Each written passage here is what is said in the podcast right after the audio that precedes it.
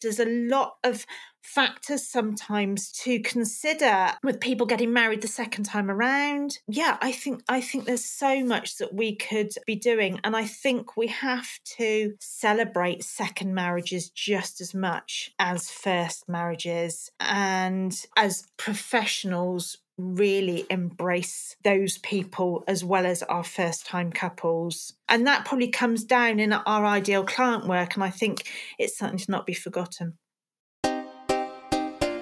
I'm Becca Pountney, wedding business marketing expert, speaker, and blogger, and you're listening to the Wedding Pros Who Are Ready to Grow podcast. I'm here to share with you actionable tips, strategies, and real life examples to help you take your wedding business to the next level. If you are an ambitious wedding business owner that wants to take your passion and use it to build a profitable, sustainable business doing what you love, then you're in the right place. Let's get going with today's episode. Today, I'm talking to Catherine Ramm, owner of Dorset Dried Flowers. Based in rural Dorset, Catherine is passionate about natural products and creating gorgeous dried floral displays that can last for years. Catherine recently came along to one of my networking nights and we got chatting all about her own recent wedding and what she learned being on the other side of the wedding planning.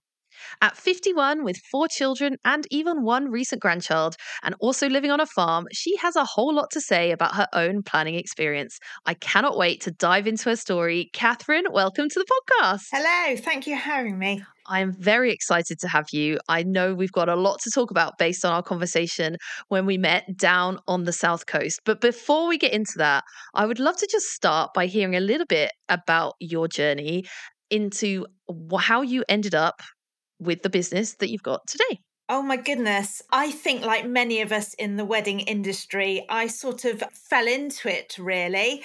Literally, it was 2015. Unfortunately, I'd been running a business for about 20 years in network marketing, and my marriage broke down.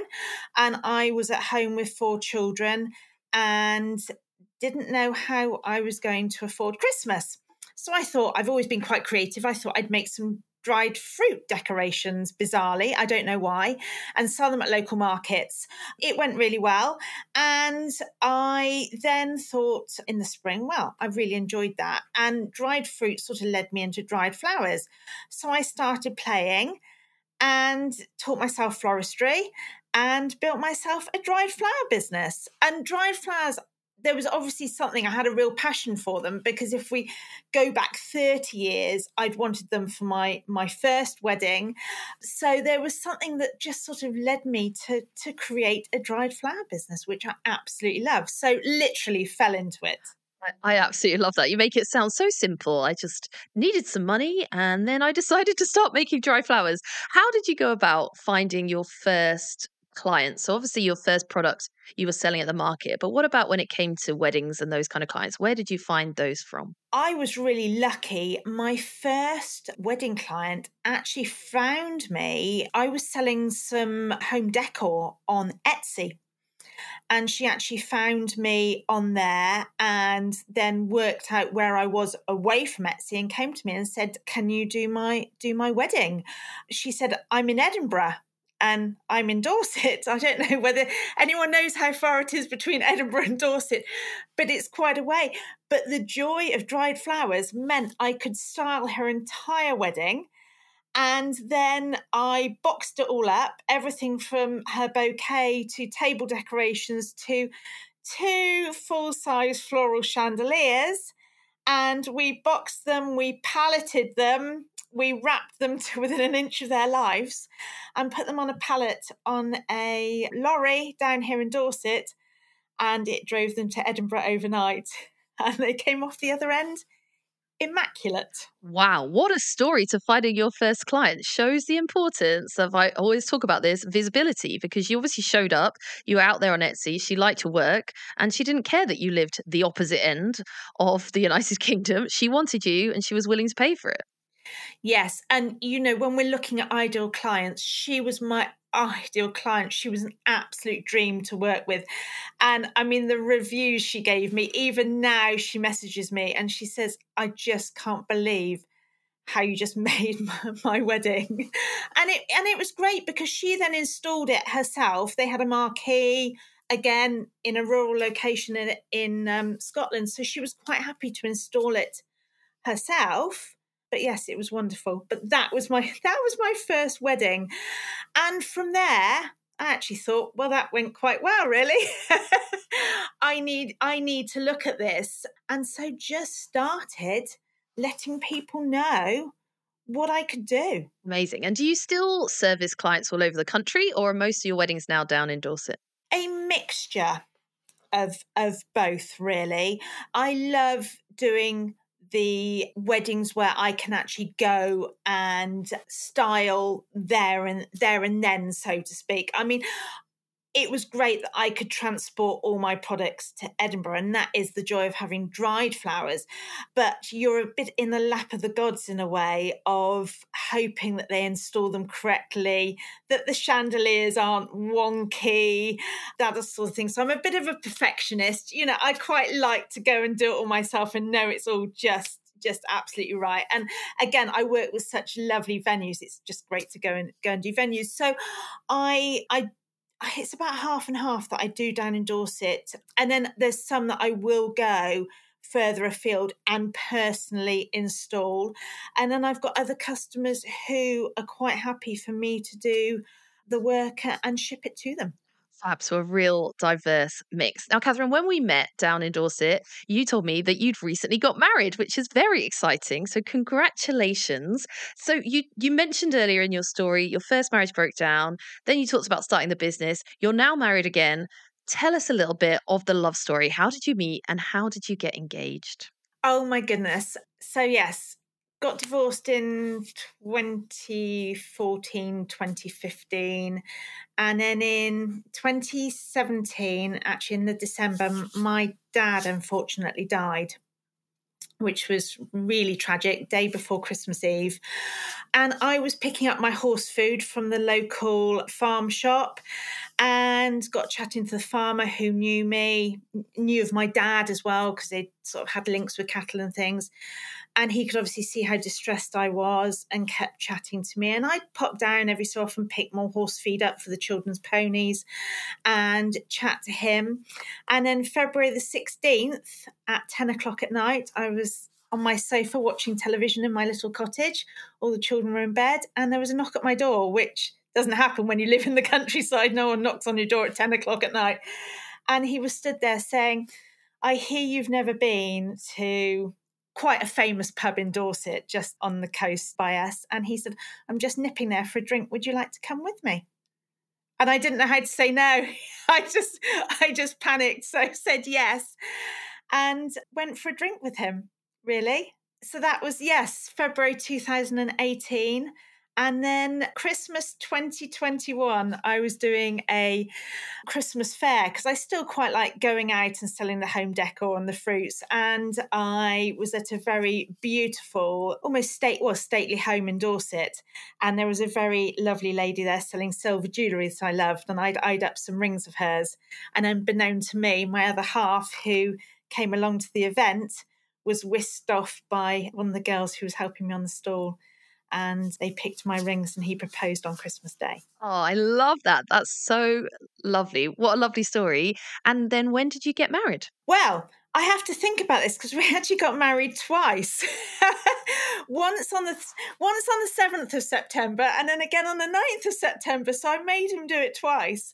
So we had a registry office on the seventh of September with just us and the children and my mum, and then what I it's awful. Some people get upset if I say what I what I feel is my real wedding was then on the Saturday, where we had our celebrant and our huge event that uh, yes, I masterminded and was incredible. So exciting. I can't wait to dig into that a little bit more in a minute. Now, Catherine, one of the reasons we're having this conversation is because we were having the conversation at the networking event.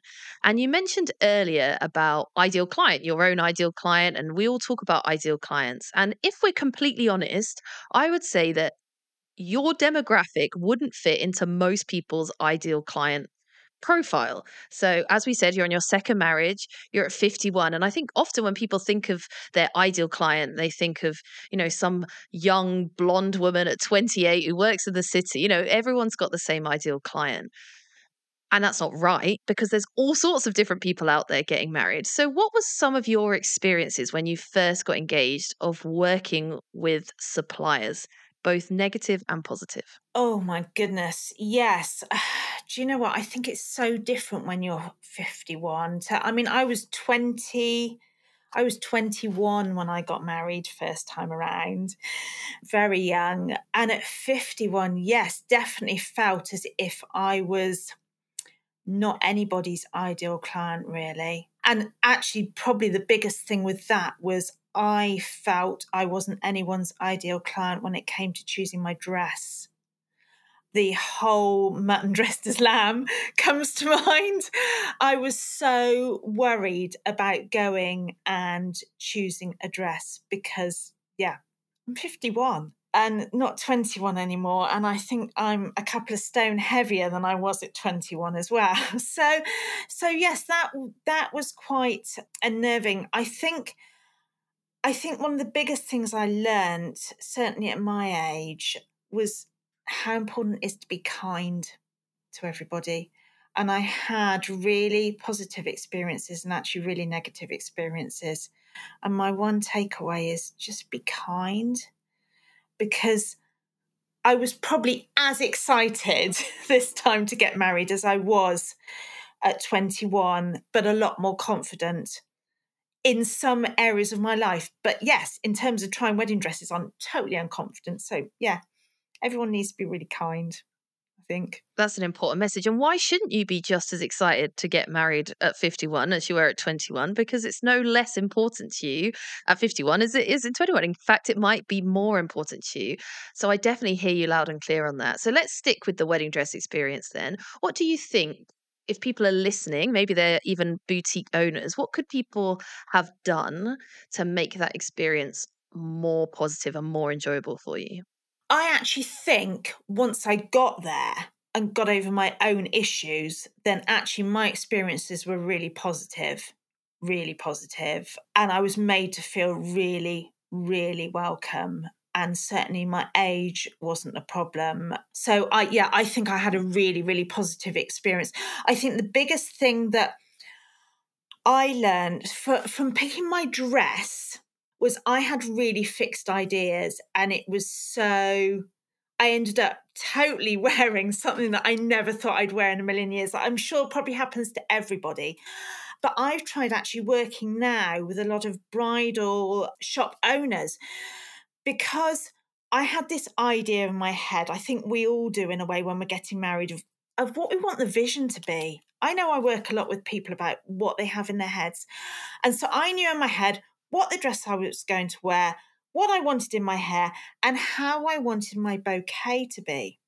Now, obviously, I was really lucky that I could, because I work with dried flowers, I actually made a bouquet that I thought was what I wanted. And I took it with me to my wedding dress, you know, looking around. Actually, no, I'd actually chosen my dress. That's right. And when I went back for the fitting, I took a bouquet. And you know what? It was totally wrong. Totally wrong. And I think for me, it was great. I just, it was, it was too big now that I'd chosen a different style of dress. So actually, with bridal shop owners now, I'm suggesting to them that they have some of my bouquets just as props because I think it really, really helps brides when they're trying to get that overall look of how the dress is going to look to have a bouquet that's maybe just the right shape. So they can think yes that is the shape of one or actually no that doesn't work now with the dress. And the same i make a lot of floral crowns for wedding dress owners and i just give them to them so that people have got something to put on their head if they're thinking about maybe they want a crown because they might find that when they put that on again it's not quite the look so it's just helping them build that whole picture I think that's such a great idea. And if you are a boutique owner listening to this, then definitely reach out to Catherine and talk to her about it because that's something that maybe isn't thought about. But from Catherine's experience, she can see that that's a, a definite gap in the market. So do reach out to her and talk to that. Now, Catherine, um, a little bit earlier, you said about really you just want people to be kind. And that says to me that you had some less than kind experiences when you were planning your wedding. Is there anything that jumps out? Obviously, don't name any names or businesses, but is there anything that jumps out to you that you just think, this was a really negative experience and here's how I would have done it differently? I think I I mean I've been hearing a lot recently about how much people take on board when they're planning a wedding and how much people read. And I know we've got really, really busy lives. You know, I've got my business, my now husband, you know, has a farm that I have to help him with. I've got four children, even though sort of two are grown up, we've got the grandchild. You know, life is hectic and we don't always read everything.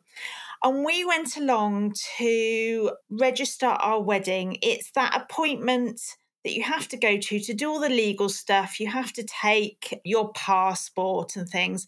And I sort of flicked through the email and thought, right, we've got to be there at 12 o'clock. We need our passports. I need my decree absolute, which I had lost. So I had to go and get another one. And so we just rocked up there, thought we were going to, I think I'd paid the £47 or what it was, thought we were just going to show our paperwork and that was going to be it. And then they said, Right, we've seen the passports and everything. Now we need to interview you. And I was like, What? And the lady said, Yes, we interview you separately. And then, you know, we ask you a set of questions. So she started with me and she started me asking questions. And I said, My other half isn't going to be able to answer these. I said, because I tell you now, he has absolutely no clue of my date of birth. Only because he's a man. he never remembers my birthday. If I was one of the cows in the yard with an ear tag, he'd know exactly what ear tag number I had in. But if you're talking about when my birthday is, he hasn't got a clue. Okay, so I'd already pre warned her. And then it came to the declaration at the end. Oh, first off, I didn't fit in a very neat box as to what I actually did because she wanted to call me a florist. And I said, I'm not really a florist. And it, yeah, so I was trying to work out exactly what I was, which she was sort of a bit stuffy about. And then at the end, I read the declaration and signed it. And I said, and he hasn't bought his glasses. He's not going to be able to read that. So I sort of tried to pre warn her. Anyway, swapped over and I sat outside this room thinking, oh my goodness and basically, she absolutely annihilated him. It was horrific. I could hear it outside. And eventually, she opened the door and she said, Will you come in? And she said, This has been a complete farce. And I said, Pardon? She said, Well, he doesn't know. And I said, I did try and tell you he wouldn't know when your birthday is. And I said to him, When did you say it was? He said, Well, I said it was around May sometime. I mean, it's the last week of April. That's close. That's not bad. Um, and then she said, and he can't read the declaration. I said, I did tell you. And, you know, he actually really struggles with his reading anyway. I think, you know, probably he's probably an undiagnosed dyslexic, if I'm honest. So he really does struggle.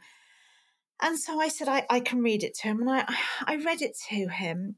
And he he said, I don't understand what that means. I, so I just condensed it. And he said, Okay, I understand what you're trying to say.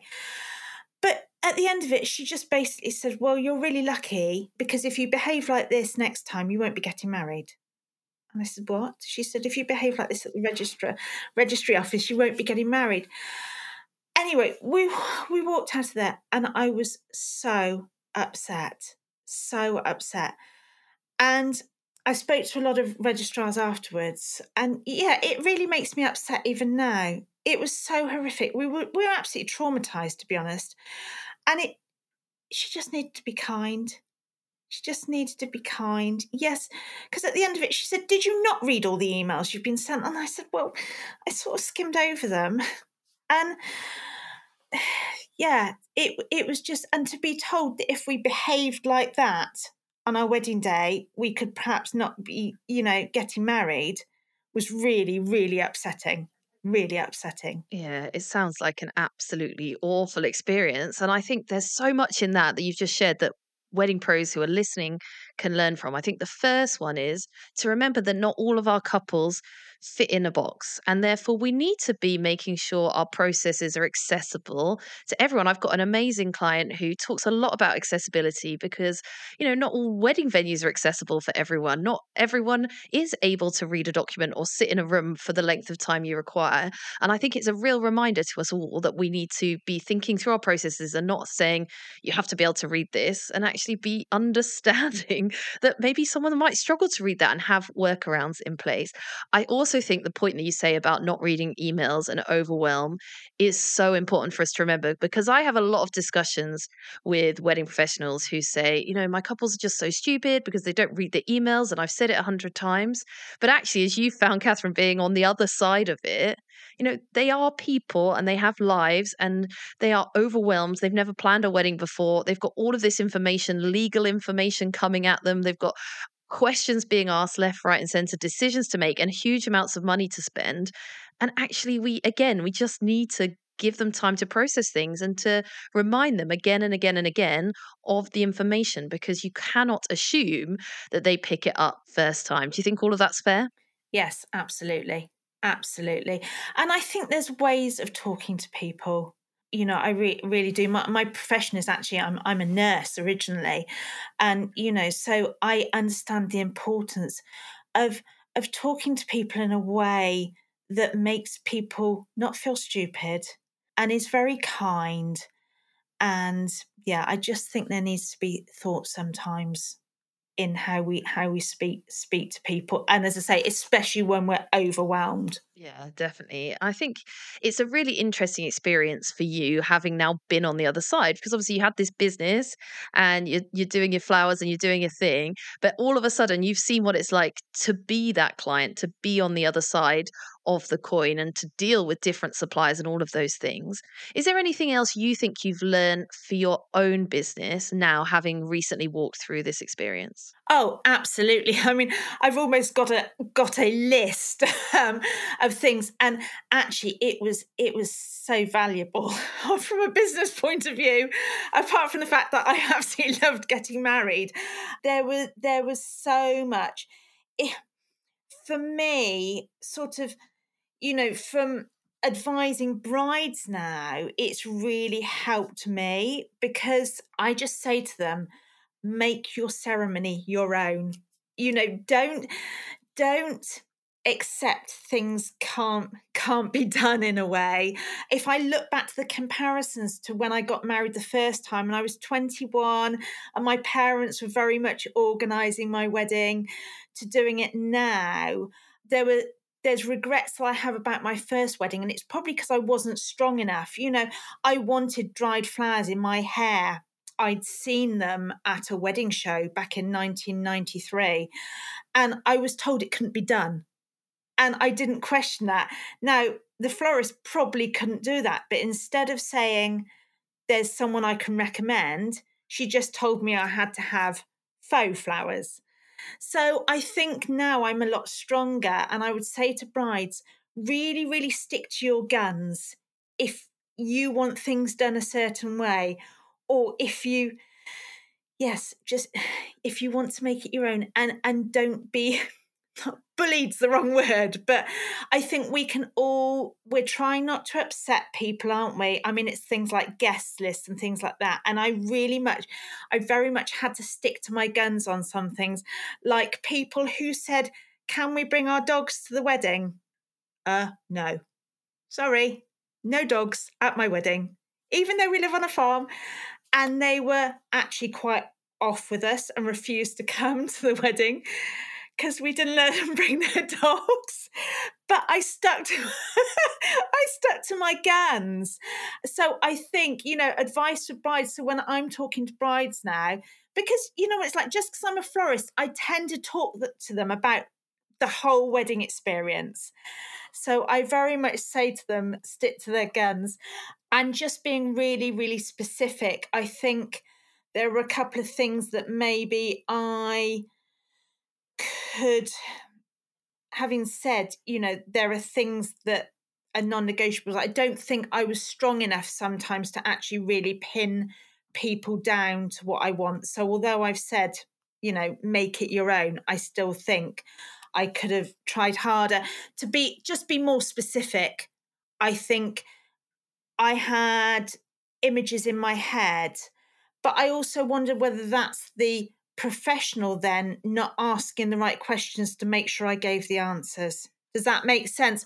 So, for example, my photographer, we had someone that was doing the photographs, and I just don't think we had enough discussions for me to really say exactly what I wanted. But maybe they didn't ask the questions enough for me to give those answers. Does that make sense? Yeah, that makes perfect sense. And again, that's a really interesting thought, isn't it? Is are we expecting too much from our couples? Are we leaving it too open?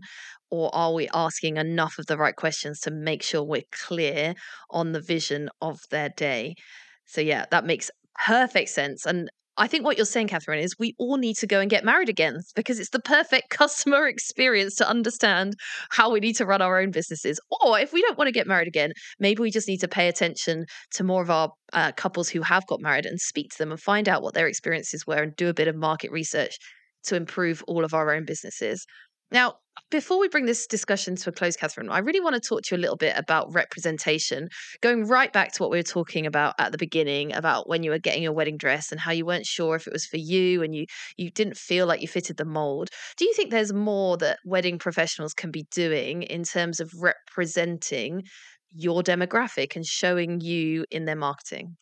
Yes, I yes, I think so. And to be honest, it's something that's really gone through my head recently, even down to should I sort of start some sort of membership or group for women of my age getting married a second time around? Because there's so many issues, even down to how you involve the children. So that, that needs to be thought of. I was so lucky. Our celebrant on the Saturday who was a friend who who did that ceremony she actually said to me shall we get all four children to be part of the ceremony and they can all write a speech or a poem or whatever of of their choice? And they were all really up for that. And actually it's one of them oh you're going to make me cry. It was one of the most precious oh god i can't even we're all emotional.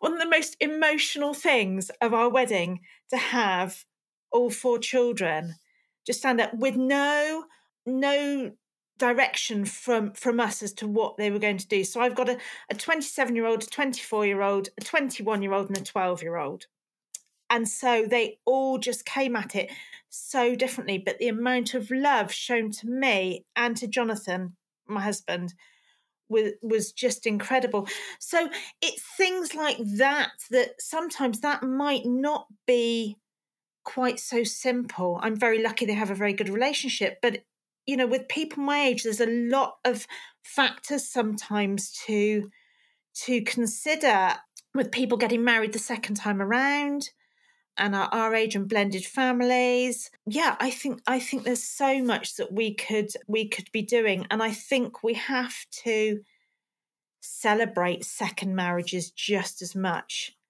as first first marriages. And it, as as professionals really embrace those people as well as our first time couples and that probably comes down in our ideal client work and i think it's something to not be forgotten yeah, 100%. I hear you on that. And I think you're so right. There's a huge niche there. There's a huge market.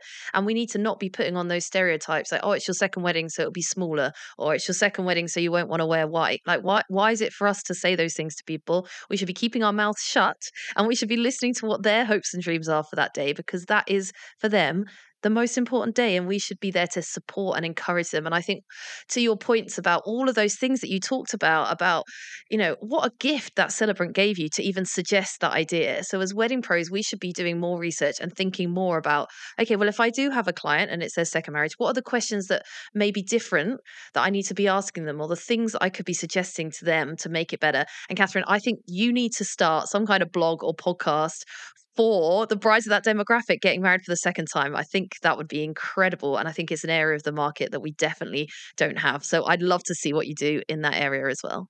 I, I, think definitely just to act as a support for people yeah and and to show them just what they can create the second time around because our, ours was ours was incredible. Um, i know everyone says their their wedding's incredible but ours was phenomenal. It's been well talked about and it was huge and i didn't wear white. I have to say i did draw draw the line at not wearing white but yes i think it was as special as any first wedding. Of course it was. Why wouldn't it be? And I need to make sure I see some pictures of it. So send me some photos so I can see all about this incredible wedding that you're part of. Catherine, it's been so fun having this conversation. I've loved talking to you about it. Thank you for your honesty, your vulnerability, and for sharing your thoughts because I know people listening, this is going to really have made them think differently about how they approach their marketing going forward.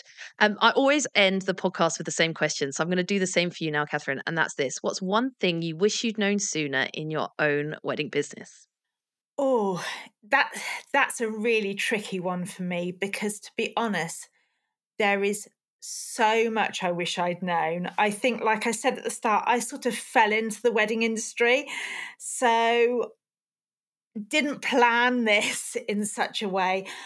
I think the biggest thing I wish I'd known is to really understand about the work I can do on who my ideal client is. Because I think for me, with my dried flowers, I'm I'm really quite niche. I suppose we all think we are in some way. But when I work with my ideal client, it is just perfect. And so for me, it's been so important to learn how to really, really get to grips with who that ideal client was or is so that I can serve them in the best possible way. Fantastic advice. And yeah, definitely something we should all be paying attention to. Catherine, it's been so lovely chatting to you. If people want to find out more about what you do, if they want to chat with you further, where's the best place for them to find you? I tend to spend a lot of my time on Instagram. Obviously, it's very visual, so all my flowers are there. So I'm on Instagram at Dorset Dried Flowers and also the same name, Dorset Dried Flowers, on Facebook. My website is also dorsetdriedflowers.co.uk come and talk to me. I love chatting about everything weddings. what I've learned, I could have talked for at least another half an hour on some of the things that you can uh, learn when you're the bride as well. So, uh, yeah, come and find me. Fabulous. I'll make sure that I link to all of those things in the show notes so people can reach out and find you. Catherine, thank you again for being here. It's been a pleasure. I love that conversation with Catherine. Isn't she fabulous? And such an important reminder to all of us to not get stuck in our rut and not think about all these different parts of the wedding industry that we should be representing, we should be servicing, and we should be talking to. So, my job and your job for today is to reflect on this conversation and think about all of the things Catherine said and how we can start being better, kinder, and implementing her ideas into our business. I'll see you next time.